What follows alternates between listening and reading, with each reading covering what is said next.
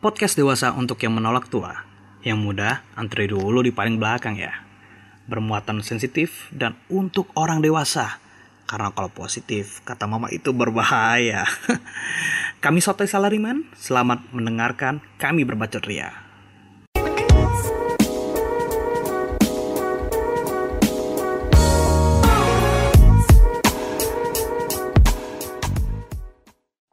Mungkin pengalaman gue beda sama pengalaman kalian semua.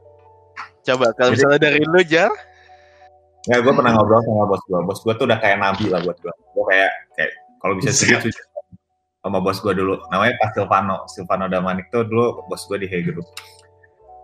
Dia tuh pernah bilang, "Lu suka-sukanya lu sama kerjaan lu tuh benci sama kerjaan lu. Terus sesuka-sukanya lu sama kerjaan. Most likely lu bakal benci kerjaan lu." Jadi dia bilang kalau menurut gua lu harus cari kegiatan yang bisa ngasih lu energi di luar kerjaan. Makanya orang-orang di kantor gua itu hobinya aneh-aneh anjir. Ada yang lu tahu Panu kan? Panu Groho. Lu tahu enggak dia juara nasional rally? Yang jarum super rally itu. Dia tuh juara yang kayak gitu. Jadi kerjaan dia tuh yang kayak gitu. Nah, sampingan dia Hay Group. Gitu kan. Menurut gue itu bukan sesuatu. Dulu gue skeptis. Namanya milenial ya. Milenial tuh kayak kerja harus sesuai passion gitu. Sehingga setiap detik lu spend kantor itu berasa kayak lu tuh hidup gitu. Kan tai ya. Jadi kayak asisnya yang kayak gitu tuh ya sebenarnya kita tuh harus belajar dari Gen X, dari orang-orang terdahulu. Karena mau lu suka apapun sama kerjaan lu tuh bakal benci sama kerjaan lu. Enggak itu. Kita ini aja, itu aja gue ngobrolin apa? Pasil pernah kasih tahu sama gue. Itu bos lo. Tapi Jal, gue potong Jal. Gue penasaran lebih ke proses. Kan tadi lu kan mengagung-agungkan bos lu di kantor yang lama, Hay Group. Gue pengen tahu. Karena gue pengen tahu proses di mana lu menemukan ini dream job gue gitu loh.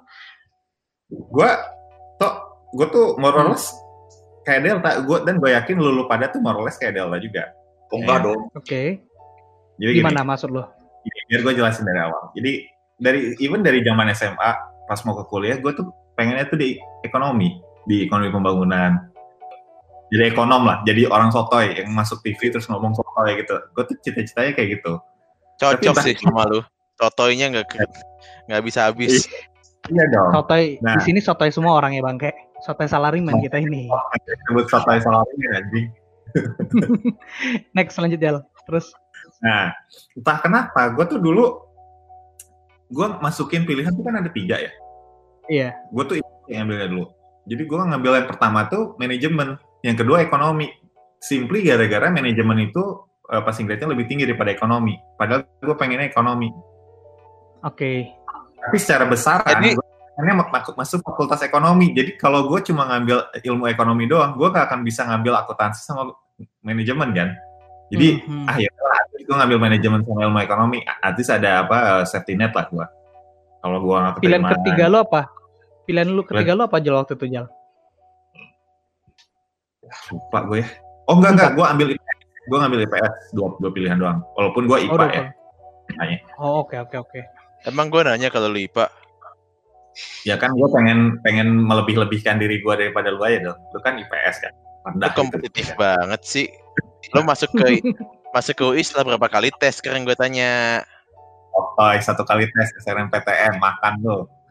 Long story short, gue tuh akhirnya ambil keterima di manajemen. Ya udahlah, yang penting gue masuk fakultas ekonomi dulu.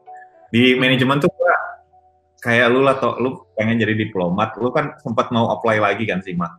Gue inget banget. Iya, gue pengen. Karena lu ICMSS, ya udahlah, lu nggak enak kan sama orang-orang. Iya. Terus gue tuh basically sama juga, gue pengen ngambil SIMAK sampai SNMPTN, tapi ya udah gue udah terlalu capek buat belajar lagi ya, belajar buat ujian, jadi ya udahlah lanjutin aja, siapa tahu gue ntar bisa dapat kerjaan di bidang ekonomi. Ternyata tidak seperti itu. Kalau lu udah kecemplung sekali, itu relatif agak susah keluar dari bidang yang lu udah kecemplung. Akhirnya gue coba cari pembenaran, terus gue ngobrol lah sama dosen gue, namanya Bu Elo. Bu Elok itu suaminya tuh konsultan HR, konsultan di Hay Group. Nah, dia tuh banyak cerita aja kerjanya tuh kayak gini. Akhirnya gue tertarik sama HR, terus gue apa konsentrasi gue ambil HR waktu gue di FA itu manajemen. Terus akhirnya dari situ gue direkomendasiin sama si suaminya buat masuk kantor. Akhirnya gue CV gue masuk, gue diwawancara, interview dan lain-lain. Gue masuklah si Hay Group. Bukan karena gue basically necessarily suka sama Hay Group. Gue baru tahu Hay Group itu dari si dosen gue. Tapi kalau dengar dari cerita dia kayak menarik ya. Nah ini nih, hati-hati kalau orang nyebutin kerjaan itu menarik, anjir. Hati-hati banget, karena menarik itu ya, iya menarik, tapi banyak juga hal-hal yang tidak menariknya gitu.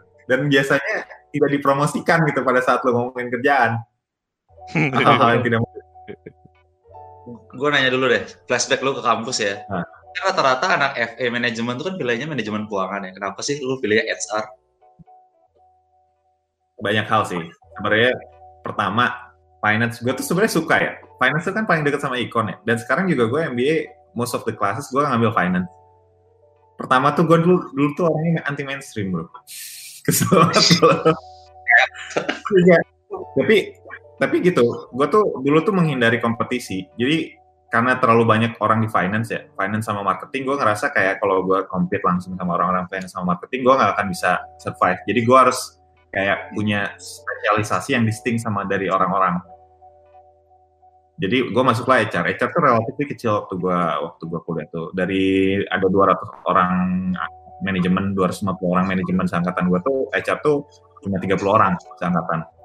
Jadi wah, kalau gue pengen nonjol, mendingan gue cari yang kecil-kecil kayak gini aja. Menurut gue itu peluang gue buat nonjol juga. Dan kita semua. Waduh. Iya, semua. Big fish in a small pond basically. Asik. Tapi ya gue belajar banyak dari HR, kayak ada hal-hal yang gue nggak akan bisa dapat dari kalau gue di masih lain. Basically semua ilmu kayak gitulah ya. Lu mau AML, lu mau AKL, kayak Delta kan kita belajar sampai 3 kali loh Delta belajar AKL. Supaya pengen mantap. Tuh. Tapi ini jawabannya agak beda sih. Dulu gue pernah nanya hal yang sama, pasti lu lupa ya. Lu kayak pernah dulu cerita lu di ini diceramain sama Kai lu ya kalau salah. Kalau finance tuh riba. Jadi lu bilang itu finance tuh lebih banyak ke riba. Jadi karena SR itu lebih membantu mendevelop orang, jadi lu lebih tertarik ke sana. Jawabannya bisa berubah. Tergantung situasi. Okay. Ini masalahnya sekarang kan buat pemilik agung. Dia nggak berani ngomong kayak gitu.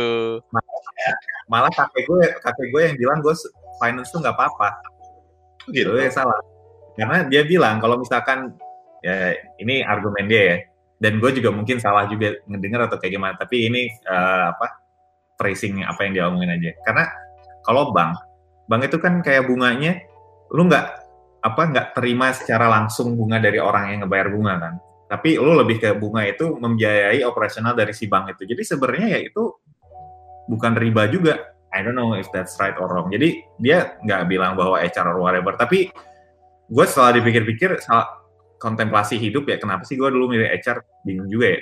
Kayak out of ada 4 pilihan, kenapa gue HR. Akhirnya gue berkesimpulan kayak gitu. Gara-gara gue ngobrol sama orang yang kebetulan di dunia HR, dan namanya orang promosi kerjaan pasti promosiin hal-hal yang positif tentang kerjaan itu ya udah gue tertarik, gue masuk. Akhirnya gue masuk gue Hay Group kan, itu basically di Indonesia the best lah buat HR consulting.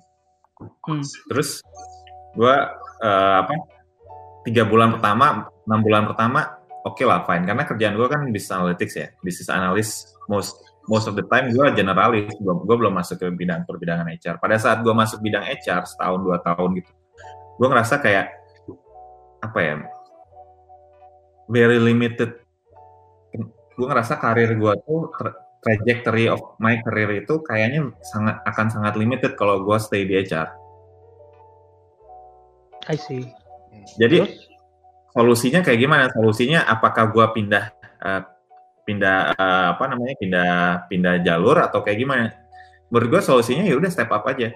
Menurut gue step up-nya adalah ke strategi. Nah itu salah satu alasan gue kenapa gue balik lagi ngambil MBA. Ya udah gue pengen keluar dari HR, gue pengen ke strategi. Nah pas gue dulu kerja di Hay Group itu, gue tuh sempat ditawarin beberapa perusahaan. Nah itu yang gue sesalkan, kenapa gue ngambil perusahaan-perusahaan itu. Banyak banget penyesalan gue, mulai dari jurusan, terus kerjaan. Dan sampai sekarang gue kayak nyesel, gue merasa gue terlambat gitu dibandingkan orang-orang lain yang udah dari awal udah strategic consultant, inilah. Terus walaupun ya gue di kerjaan yang kalau gue nggak kerja di Hay Group, gue nggak akan ketemu Parsil juga sih. Menurut gue that's like a blessing in disguise lah. Ketemu Parsil tuh nggak ada yang menurut gue. Ya sih, kadang having a good mentor itu worth a lot of things, Jal. Ketimbang lu kerja di perusahaan besar atau apapun, having a good mentor tuh is the best. Yeah. Menurut gue, gue takutnya justifikasi gitu ya, ketemu Parsil tuh jadi kayak justifikasi. Akhirnya kalau lo balik lagi nanya sama topik kita hari ini, passion gue apa, kalau lo nanya gue jujur, gue tuh passionnya sama sekali gak ada urusannya sama duit, anjir. Terus mau ngapain? Passion, bisa lo elaborate gak? Gue tuh pengen nulis buku. Kenapa gak mulai, Jal? Iya, kenapa? Novel. Gue nulis short stories, tapi ya gue nggak share ke orang juga, ngapain gue share ke orang aja. Tapi fiksi gitu. Itu harusnya di share ke kita dong. Kita fiksi kan memberikan yang baik-baik gitu. Fiksi atau gimana aja? Fiksi. Iya, oke. Lo nulisnya di Sepurot terus ya? Baik. Sepurot.com bangke banget. Jadi kalau lu tanya passion gue apa, passion gue nulis, passion gue tuh buku. Tapi di Indonesia lu gak akan making money kalau lu jadi penulis kan basically. Jadi gue, kesimpulan gue adalah gue coba. Nah, gue kerja kan di consulting ya, kerja sehari 12-14 jam gitu sehari. Itu menurut gue gak sustainable dan lu gak akan bisa do what you like to do lah, passion lu, hobi lu, whatever. Jadi kalau lu tanya gue sekarang, gue nyari kerja kayak gimana, gue kayaknya nyari kerja yang kayak lebih stabil sih, lebih jamnya lebih teratur. At least gue bisa pulang maksimal jam 7, jam 8, itu menurut gue udah syukur. Terus kayak gue bisa ngerjain ngapain, gue bisa bantu cewek gue masak, atau ntar bini gue masak, atau whatever. Dulu tuh gina banget. Jadi lu mau bantuin bini lu masak nanti, sekaligus cewek lu. Berarti punya istri, punya pacar gitu. Gitu. Enggak lah, kan masih cewek gue udah 3 bulan lagi deh. Jadi gue gitu. Emang udah pasti? Lu diam aja, lu belum kawin juga lu. Gue doain lu aja. Kawin sudah, nikah belum dia. Udah sering mau dia. Gue pikir kenapa ke Bandung lu. Lanjut. Jadi gitu. Jadi kayak menurut gue prioritas gue sekarang, gue cari perusahaan yang kayak di bidang yang relatively gue pengenin strategi, tapi yang jam kerjanya yang kayak nggak terlalu hina juga. Terus kayak gue punya waktu, uang gue to be honest, gue nggak pengen uang banyak banget sih. Gue cukup aja, cukup beli kapal pesiar, cukup beli mobil 200 hektar. Sempak basah. Basically my idea, mungkin gara-gara gue belum punya anak kayak Tito mungkin. Sekarang kan si Tito kan kayak pusing nyari kerja yang menghasilkan uang banyak kan, karena emang prioritasnya juga berbeda sih. Kalau gue kan belum punya anak, jadi gue secara personal juga belum tahu apakah gue suka uang atau enggak. Jadi gue cari yang gitu sih, dan gue bisa ngerjain hobi gue, that's it. Dan sekarang belum dapat nih kerjaan asu. Ya masuk bayan, kan lu belum balik juga dari Indo, mungkin kerjaan lu ya rezekinya belum di Amerika sih, Jal. Mungkin bakal di Indonesia, bakal dibukain. Ya memang mungkin status milenial. Status milenial. Itu kayak jadi guyonan anjing, kasihan banget orang-orang yang tadinya yang bangga jadi yang anjing, jadi kayak mungkin nyuruh anaknya keluar kali dari status. Enggak sih, tapi menurut gue itu justru ini men, malah jadi contoh menurut gue yang kayak gitu. Maksudnya kalau emang merasa ada konflik kepentingan, mendingan mundur sih daripada lu udah kayak gitu dan enak-enak aja masih megang posisi lu. Gue nggak mempertanyakan dia mundur atau enggak sih, gue mempertanyakan sama yang nggak mundur anjir. Masalahnya yang belum mundur, belum dapat kepentingannya. Jadi masih ada. Kalau yang mundur kan kepentingannya udah dapat. Win-win solution, bro. Terlalu menyimpan. Topik kita tuh membahas diri kita. Kita nggak usah nyinyirin hidup orang lah. WhatsApp lu di-hack udah. Besok pagi lu udah kayak di kotak polisi ya nih. Kijang satu. Tapi lu makin dewasa makin lu ngerasa kalau ya. Apa ya? Kalau pada saat lu akhirnya decide bahwa lu suka uang tuh kayak lu menyerah sama hidup aja. Mungkin bukan suka sama uang sih, Jal. Suka dengan hidup nyaman. Ya nggak sih? Sebenarnya lu nggak butuh duit-duit banyak banget juga kan? Tapi lu pengen ada sufficient amount of money yang bikin lu, oh ya udah hidup gua akan nyaman dengan uang ini. Cuma lu aja lu pengennya bangun tidur udah ada makan, udah masuk duit di rekening lu cuma. Lu tuh nggak usah kayak gitu. Lu tuh masih idealis karena lu masih sok-sokan nih. Lu baru kelar kuliah master. Oh, make America great again, bro. Makan tuh Make America Great Again. Nanti once lu udah pulang ke Indo, lu kawin nih sama Marissa, lu akan mikir, iya juga ya, enakan juga cari duit yang cukup. Bodoh dia kerja apa aja, yang penting kelar semuanya. Hidup gue nyaman. Mas, ini loh, apa ada pertimbangan yang menurut gue nggak akan pernah mikir waktu gue dulu zaman kuliah atau awal-awal kerja. Gue pengen cari kerja yang kantornya dekat Marissa. Anjing, aneh banget ya sih. Enggak apa-apa. Enggak masalah. Lu mau cari kayak apapun, akhirnya lu akan menyerah sama satu hal. Karena lu cuma mau mencari hidup nyaman, bro. Enggak, I mean, ya gue menambahkan dari itu.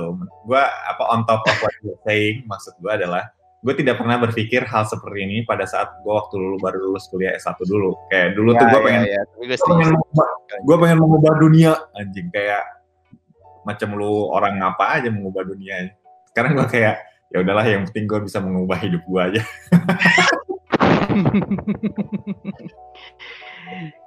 Coba kita tanya Agung. Si Agung nih orang yang idealis dan realis juga. Ini gabungan yang paling pas. Kalau Agung gimana, Gung? Lanjut, Gung. Ya udahlah anyway. Ya gue awal-awal masuk FEUI ya. Ceritanya tuh dulu kan gue SMA di Bangli ya. Di Bangli itu di SMA 1 Bangli itu main nggak ada yang namanya bukannya gimana yang belum pernah sepengetahuan gue ya angkatan atasnya masuk ke UI. Jadi gue emang limited information dulu. Nah gimana ceritanya gue masuk milihnya tuh justru akuntansi UI gitu ya. Jadi kan tante gue tuh sebenarnya dulu tuh ini dokter hewan di Unud Universitas Udayana. Nah, Udayana bahasa negeri. Hah? Oh, lu nggak tahu ya? Itu candaan-candaan di sekolah gue dulu kayak gitu. Tiap SNMPTN, udahlah di Udayana aja. Udayana, nggak usah di negeri.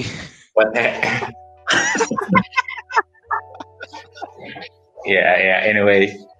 Yeah. Ya, jadi tante gue dulu sebenarnya di FK Unud, FK hewan lah, kedokteran hewan. Nah cuma dia tuh emang pingin nyoba hal yang baru gitu. Nah jadi dia awal-awalnya tuh masuk kayak menjadi sales dulu di ini. MAP, lo kalau tau MAP, Mitra Adi Perkasa, kayak dagang sepatu gitu. Nah cuma dia akhirnya emang gara-gara nikahnya sama orang Jawa gitu, akhirnya dia kerjanya di Jakarta. Dan sekarang udah lumayan oke, kayak tante gue walaupun orang Bali gitu kan nikah sama orang Jawa. Nah akhirnya ya udah pindah ke Jakarta gitu, menempuh hidup baru. Nah sekarang tuh udah lumayan sukses lah gitu.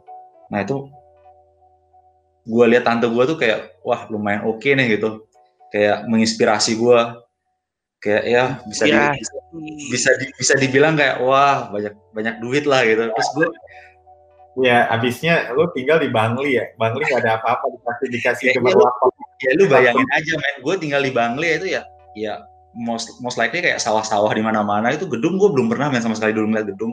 Gue pertama kali ngeliat gedung itu pas studi tour. Itu pas umur itu pas gue SMA. Itu gue baru pertama kali ke Jakarta. Wah, gitu. Jakarta kayaknya keren sih tinggal di Jakarta di gedung-gedung bertingkat, ruangan AC gitu kan. Gue dulu belum pernah ngerasain yang namanya AC, coy. Sebentar gue stop dulu. Gue pikir ya, Bali itu udah lumayan kota. Gue pikir Bengkulu tuh lebih desa daripada Bangli. Fuck you kalian semua. Gue yakin nih ya, yang para listener belum tentu tahu yang namanya Bangli, men. Para pendengar belum tentu tahu ya. Ya. mungkin tahu lah Kintamani. Bangli itu nah, mungkin lebih dikenal dengan Kintamani. Ya mungkin lanjut ya. Jadi singkat cerita, gue pas SMA, walaupun gue jurusan IPA, ya kedengaran lebih superior dari Delta. Ya gue juga IPA. Cuma Delta doang IPS di sini. Banting setir tunggilnya IPS.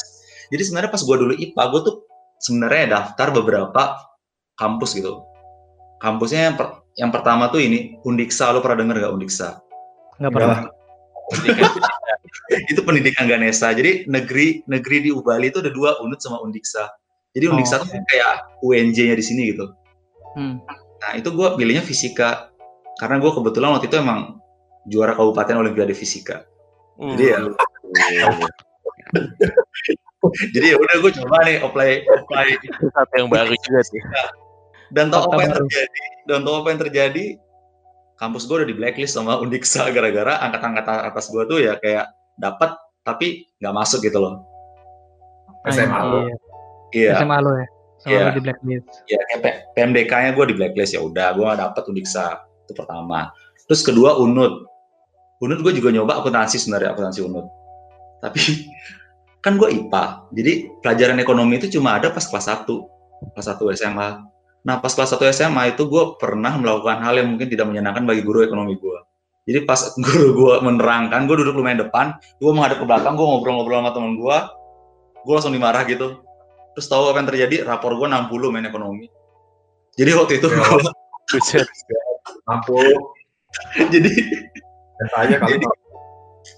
Jadi gue waktu itu ingat ada temen gue yang apply ekonomi juga, dia yang dapat PMDK ya. PMDK tuh istilahnya kayak apa ya? Kayak berdasarkan nilai rapor gitulah untuk milih universitas. Masalahnya gue kalau mau milih PMDK UI ya gimana? Emang UI tahu sekolah gue gitu, tahu SMA gue. Ya jadi ya udah, gue Unud gue nyoba nggak dapet. Lo bayangin Undiksha Unud nggak dapet. Terus kemudian gue lanjut tuh nyoba namanya STIS, Sekolah Tinggi Ilmu Statistik. Itu nggak dapet juga. Nah terus kemudian gue lanjut nyoba nyari mirip kayak SIMAK-nya UGM lah. Itu apa yang namanya, gue lupa namanya SIMAK UGM. Nah itu gue bahkan sampai ke Mataram, ke Lombok tuh waktu itu sama teman-teman gue ikut kayak tes tulisnya gitu. Nggak dapet juga men. Itu UGM akuntansi gue nggak dapet. Nah terus kemudian ya mungkin gara-gara gue dari IPA ke IPS ya, jadi kayak ya mungkin harus ada sedikit transisi gitu loh, harus belajar. Nah jadi ya udah gue langsung lanjut itu nyoba SIMAK UI dulu. Nah setelah semua yang gak dapet, gue nyoba SIMAK UI. Dan tau apa pilihan gue? Pilihan pertama adalah akuntansi. Kedua tau gak apa? Sastra Jepang. Lo udah cerita sama gue, Gong. Gue ingat sastra Jepang. Dan ternyata gue itu keterima men di sastra Jepang. Gue udah bayar tuh ininya, kayak uang pangkal gitu di sana. Soalnya udah gak ada yang nerima gue men, kampus-kampus masalahnya. Jadi kayak udah di ujung itu kayak aduh mau kuliah di mana gitu. Kan jadi wibu aja ya kan. Bentar lah. Siapa dulu anak FE udah pernah bilang kalau lanjut tuh bisa jadi Naruto katanya. Dari Naruto jadi CFA anjing. Gila. Terus akhirnya udah kesempatan terakhir SNMPTN tulis yang sisanya adalah 20 kursi. Nah jadi sebenarnya kenapa gue pilih akuntansi itu simple coy. Passing grade-nya paling tinggi di antara semua IPS. Gue nggak tahu tuh bedanya akuntansi, manajemen, ilmu ekonomi itu gue nggak ada bayangan. Itu bedanya apa gue nggak tahu, dan bahkan dulu pas SNMPTN kalau ada soal akuntansi itu gue selalu skip.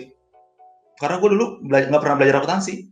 Debit kredit tuh gue belum ngerti tuh pas masuk kuliah gue juga belum ngerti debit kredit apaan sih debit kredit. Nah itu gue ngerti. Semester 1 gue baru mulai belajar. Nah itu pas awal-awal PA, makanya tuh nilai gue lumayan ini 70 waktu itu PA UTS gue inget 70 lumayan jelek. Luar biasa emang beda kelas kita. PA gue pas semester 1 cuma ada 1 A minus coy, gara-gara PA itu doang. Stop. Maksudnya apa, Gung? Lo ngomong cuma ada 1 A minus. Ya. Maksudnya ya yang lainnya apa? Yang lainnya apa? Sendiri lah maksudnya apa? Bangke. Aduh. Ternyata jangan menilai seorang wibu. Bisa aja wibu itu menjadi ekonom yang bagus ya. Enggak terima di UGM. Kayak gini nih. Enggak tahu diri emang. Ya terus kemudian pas gue masuk akuntansi itu kan, gue baru mikir tuh apa sih karir yang ini. Soalnya gue sering ngeliat itu kayak lowongan-lowongan kerja di koran-koran itu ya, itu juga kayak ngeliat dibutuhkan lulusan akuntansi gitu kan. Nggak ada gue liat dibutuhkan lulusan manajemen atau nggak dibutuhkan lulusan ilmu ekonomi. Gue jadi ngeliat, oh mungkin akuntansi juga luas itu lowongan pekerjaannya gitu kan, makanya udah akuntansi. Dari sana gue lagi coba menelusuri lagi sebenarnya akuntansi itu bisa jadi apa sih gitu. Nah muncullah itu ide kayak Delta mungkin auditor.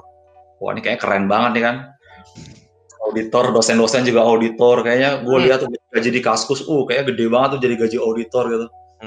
Udah lulus gue akhirnya bercita-cita lah jadi partner KAP gitu. Jadi gue apply tuh. Yang satu. Partner, boleh jelasin nggak, Gung, ke pendengar? Maksudnya partner KAP di kantor akuntan publik itu tuh levelnya kayak gimana gitu loh? Nah jadi kalau di kantor akuntan publik itu biasanya itu yang paling rendah tuh associate, atau bisa disebut kacung lah. Itu paling rendah lah. Lu baru lulus, lu jadi asosiat dulu. Setelah beberapa tahun, 2-3 tahun lah, lu bisa jadi senior kacung. Senior asosiat. Nah, di beberapa KP mungkin ada yang bilang jadi setelah lanjut itu bisa dibilang asisten manager, cuma di beberapa KP juga bisa langsung jadi manager gitu. Nah, cuma emang beda-beda, tahunnya beda-beda sih, ada yang 4 tahun, ada yang 3 tahun, ada yang 2 tahun. Nah, terus manager, setelah manager, senior manager, direktur, baru partner. Partner tuh biasanya tuh bisa dibilang kayak yang punya kepemilikan atas KP itu sih. Kalau dengar sih ada stake-nya juga sih, kayak berapa persen punya dia gitu. Tapi itu mungkin managing partner kali ya. Gue juga nggak tahu, belum pernah partner soalnya. Kalau di kantor gue yang lama sih punya partner, pasti punya. Kalau kantor yang lama, kalau yang sekarang gue nggak tahu. Ya gitulah. Jadi ya udah, gue nyoba tuh sebenarnya. Gue coba Deloitte itu awalnya, Deloitte sama PwC. Nah, Deloitte itu menerima orang-orang yang belum lulus waktu itu. Waktu itu kan gue apply itu kalau nggak salah November, gue lupa, itu pas masih skripsi gue udah apply. Iya, lu skripsi. Itu statusnya itu trainee jatuhnya. Itu kayak sebenarnya kayak intern, cuma pas kalau lu udah lulus, lu udah kasih ijazah gitu, lu langsung bisa naik jadi associate gitu. Sebenarnya itu kacungnya kacung gitu loh waktu itu. Nah. Bangga banget ya jadi kacungnya zaman dulu kan? Oh iya lumayan lah, bisa banggain ke kalian kan? Iya. Punya penghasilan, bisa nonton sama Asoka dia. Anjir. Woi. Ya. Lanjut. Nah terus kemudian setelah beberapa tahun gue menjadi auditor, gue berpikir nih hidup gue itu yang kayak dibilang Delta tadi itu cuma kayak memeriksa ini laporan keuangan bener atau enggak, kayak ini value added bagi hidup gue tuh apa gitu loh. Misalnya gue cek sebenarnya kalau kita lihat detail ya, auditor tuh ngeliatnya tuh invoice nih bener nggak dia nyatatnya segini, terus kemudian ini bener nggak laporan keuangan tuh sesuai standar akuntansi yang berlaku. Terus gue mikir dari dalam diri gue tuh kayak, terus ini maknanya bagi hidup gue tuh apa gitu loh, kayak ada kak kayak value edit bagi gue tuh apa gitu. Nah akhirnya gue mikir nih, gue balik lagi ke flashback dulu lah, kenapa sih gue milih akuntansi gitu. Gue mikir dulu tuh gue pengen belajar tentang uang, how money works gitu kan. Akhirnya udah gue coba tuh pas jadi auditor tahun kedua, gue coba tuh ngambil sertifikasi CFA level 1 tuh. Nah setelah itu gue pengen banting setir lah ke keuangan gitu. Singkat cerita, gue ambil CFA level 1, terus akhirnya gue pindah tuh ke capital market lah, mulai ke pasar modal, mulai ke perusahaan investasi, gue belajar juga lah mengenai saham gitu segala macam. Wah ini gue bilang, ini kayaknya menarik sih gitu. Nah cuma emang, gue emang pengen nyoba belajar lagi gitu ya, jadi setelah CFA level 1, pokoknya gue pas di capital market tuh gue udah ambil CFA level 3 lah, udah tuntas semua, terus gue pindah lagi ke PwC sebenarnya. PwC tuh ngambil advisory, jadi sebenarnya agak beda sih nature-nya ya. Kalau di capital market kan kayak kita trading saham gitu kan, main saham, evaluasi saham. Nah cuma kalau di advisory itu lebih ke arah mungkin kayak konsultan gitu, tapi di bidang keuangan. Jadi kayaknya misalnya lu punya perusahaan lu mau beli usaha lain gitu. Nah itu kan harus dilakukan kayak due diligence, harus dicek gitu kan. Ini bener nggak asetnya ini? Terus juga kita harus valuasi nih nilai perusahaan yang lu mau beli itu berapa. Nah di situ gue di PwC gue lebih belajar kayak teknisnya gimana. Sedangkan kalau di capital market itu gue ngerasa kayak sebenarnya lo idealnya lo bikin financial model juga kayak buat valuasi nih harga sahamnya berapa. Tapi sebenarnya itu bukan itu yang paling penting, tapi lebih ke arah lo ngemeng nih story nih sahamnya gimana sih misalnya. Ya karena lu kalau lihat-lihat ya di market ya orang-orang tuh pasti nanya itu lagi ada isu apa nih? Kayak Delta kan selalu nanyanya.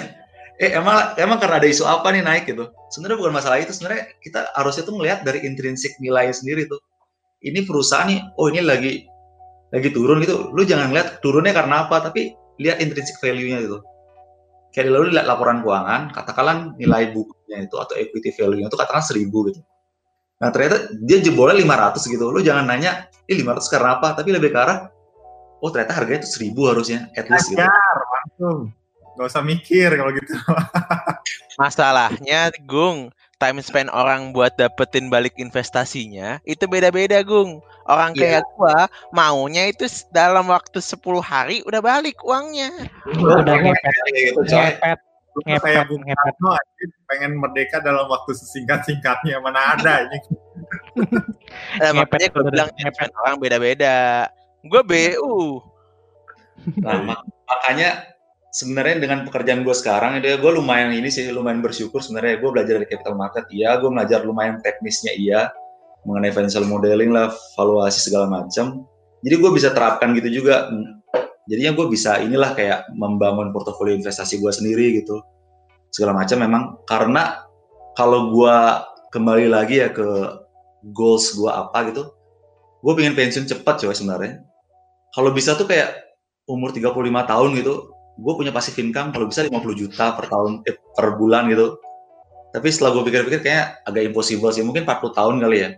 Jadi kalau dipikir-pikir ya katakanlah lu simpelnya kayak gini, lu misalnya targetnya 50 juta per bulan gitu ya, per tahun jadi kan sekitar 600 juta. Sebenarnya lu nggak, sebenarnya mungkin lu pikir, oh gue kalau mau pensiun dini itu harus punya 100 miliar gitu. Sebenarnya nggak segede itu.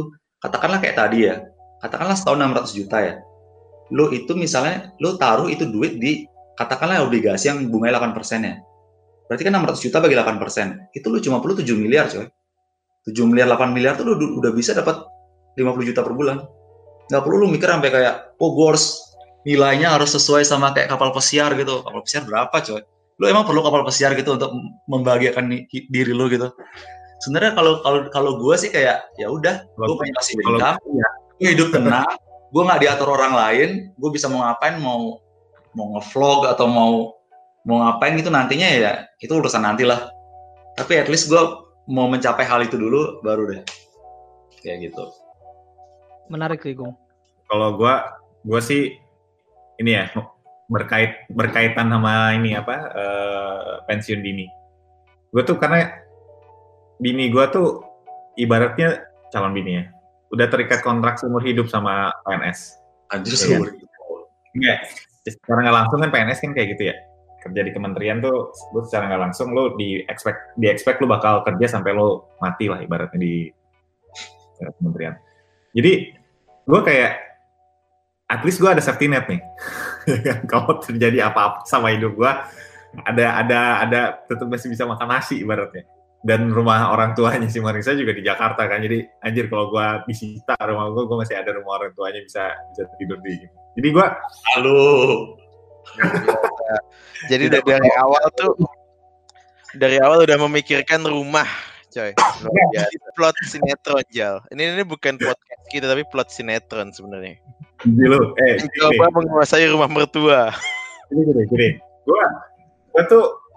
Gua memutuskan untuk MBA, gua memutuskan untuk keluar dari HR, gua memutuskan untuk gua mengambil risiko mencoba sesuatu yang baru tuh salah satu alasan besarnya ya. Karena gua udah punya safety net. Gua bisa gua punya ruangan buat ngambil risiko.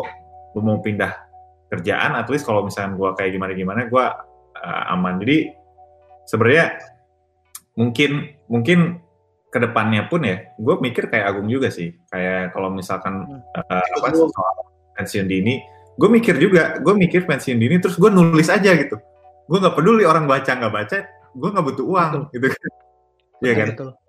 Dan gue pensiun gue justru pulang ke Bangli, gue mungkin bertani, mungkin main Harvest Moon real life.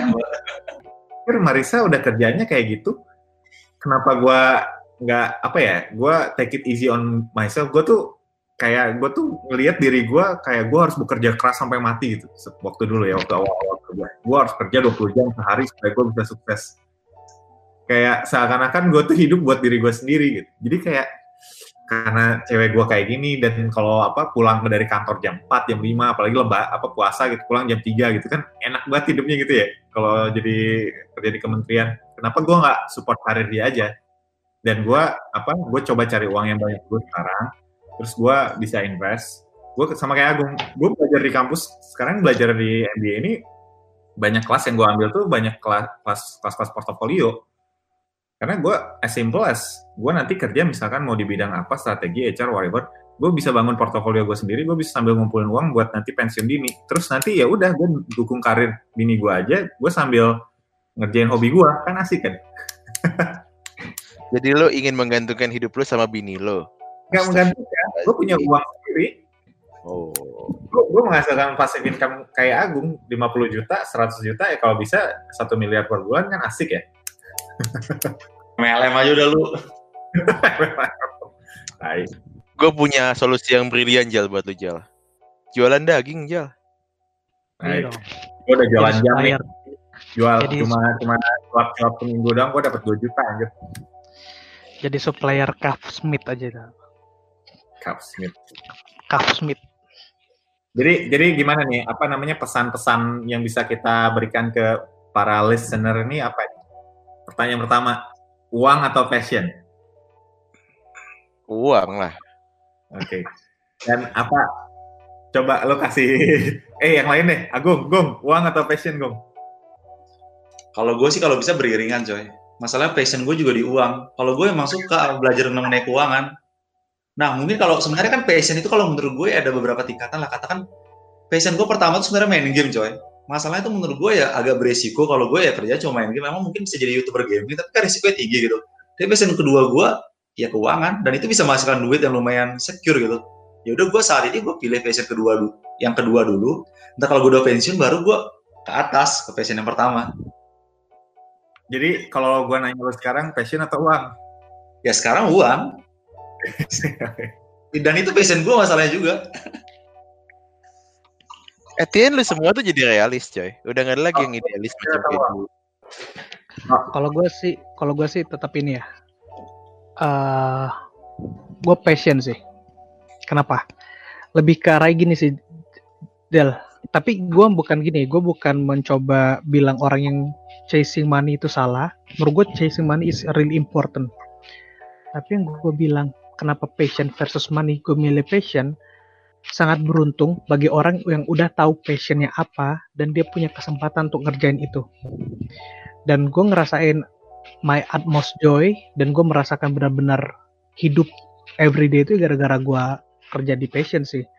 Kadang tuh kan lu banyak masalah sebagai macam. Kayak lu ceritain, Del, gue kerja banyak masalah, gue sebel, tapi karena gue BU, gue jalanin. Gue kerjain jalanin itu perusahaan bukan karena BU, waktu gue jalanin di passion, karena gue memang suka bisnis itu, gue suka bidang itu, gue jalanin akhirnya. Makanya selagi if you have a choice to chase your dream, passion, or chase money, menurut gue hidup tuh cuma sekali, jadi lu coba dulu kerjain passion lu. Nanti in the end, at some point atau level lu bakal lu kayak harus tentuin juga sih. Kalau gua diajarin sama kakak sepupu gua, at certain point of level of your life, lu harus nentuin. Gua udah nih, gua kerjaan yang lain dulu deh, sebagai macam gua fokus hal yang lain. Nah itu yang bisa lu lakuin sih. Tapi kalau gua sih ya bakal tetap cobain passion, dan kalau memang itu suatu saat, walaupun gua nanti pindah dari kantor ini, gua dapat kesempatan mungkin suatu saat, anggaplah kerja di AFC, Asian Football Confederation, atau mungkin syukur-syukur bisa suatu saat kerja di FIFA, gue bakal ambil, Del. Walaupun mungkin nanti di Indonesia bakal ada kerjaan yang gajinya lebih gede, gue akan kerja itu. Kapan lagi, coy, dalam hidup lu bisa jadi part of yang lu inginkan banget gitu loh. Itu sih kalau gue. Mantap. Kalau gue mungkin untuk 3 tahun ke depan uang sih. Kenapa gue bisa bilang 3 tahun ke depan? Karena gue relatively harus kayak juga. Gue kan kuliah 2 tahun, gue tabungan gue literally 0, gara-gara gue mau nikah, gara-gara gue kuliah, gara-gara ini. Jadi kayak mungkin waktunya untuk ngumpulin uang dulu, ngumpulin uang dulu, terus baru mikirin yang lain-lain. Mungkin kalau lo nanya lagi ke gue 5 tahun lagi, mungkin gue bakal mikir 80% uang, 20% passion sih. Tapi one thing yang gue exercise, menurut gue passion tuh overrated sih. Menurut gue passion tuh overrated. Dan menurut gue, kalaupun seseorang punya sesuatu yang pengen dia kerjakan, mungkin kita harus downplay kayak kenikmatan yang lo bisa dapat dari passion. Karena itu bisa nyakitin lo lagi. Karena most of the time menurut gua passion lo bakal menyakiti lo kalau misalnya lo memilih passion daripada uang. Karena ujung-ujungnya lo bakal milih uang anyway. Jadi downplay aja. Dan gua lebih berharap passion gua jadi hobi sih. Next ke depannya. Mungkin bagi orang yang ngejar passion, satu kalimat yang bagus itu ini, follow your heart, but use your brain sih. Itu sih paling penting. Lo boleh kejar gila-gilaan, kayak gue sempat mau kerja melatih 50.000, tapi gue tetap harus catching up with my life gitu loh. Akhirnya gue kerja di perusahaan dulu sebagai macam, dan akhirnya itu yang akhirnya lead gue ke mimpi gue. Ya memang harus tetap use your brain lah. Gitu sih menurut gue. Tapi gue nambahin sedikit sih. Ini sih bukan masalah passion atau bukan masalah uang sih. Kadang beberapa orang bahkan sampai nggak tahu passionnya apa, dan itu terjadi sama gue. Untuk masalah mendapatkan apa yang diinginkan dan berbarengan juga kebutuhan hidup, akhirnya orang akan berusaha untuk menjadi realis, dan dia akan mengejar ya udah catch up untuk uangnya aja. Gue cuman bisa bilang beruntunglah kalian semua yang punya passion dan juga kebetulan pekerjaannya sesuai dengan passion tersebut. Banyak orang yang gak punya kesempatan itu, dan banyak juga orang yang gak punya keberuntungan tahu passionnya itu apa. Mumpung kalau misalnya lu pada dengerin podcast ini, lu tahu nih passion lu apa, ya lu kerjain aja kecil-kecilan, paling gak jadi warna sedikit lah dalam hidup monoton lu waktu bekerja. Gak usah lu pikirin duitnya dulu apa, tapi lu kerjain aja. Lu harus catch up sama hidup lu kan. And trust me, most of kerjaan tuh sesuka-sukanya sama lu sama kerjaan lu 80% tuh boring. Jadi kayak lu harus ada warna juga dalam hidup lu sih menurut gua. Betul. Betul, tapi gua lebih ingin emphasize kalau orang yang bekerja di passionnya itu seseorang yang memang privilege, dan lakuinlah hal itu, karena nggak semua orang punya dan mengetahui passionnya apa, dan akhirnya dia cuma hidup fulfilling his responsibilities, for catching up his life with his peers, dan juga ya at least buat mendapatkan apa yang dia inginkan secara monetary value, tapi bukan dalam apa yang dia inginkan dalam hati. Itu doang sih yang gue bilang. Ya, mantap. Close remark lo dari dulu, Del. See you di episode keempat, dan jangan lupa follow Twitter kita @sotoysalariman, dan juga channel YouTube kita Tayang Delay setiap minggunya di hari Kamis di nama yang sama, Sotay Salariman. Dadah semuanya. Wow.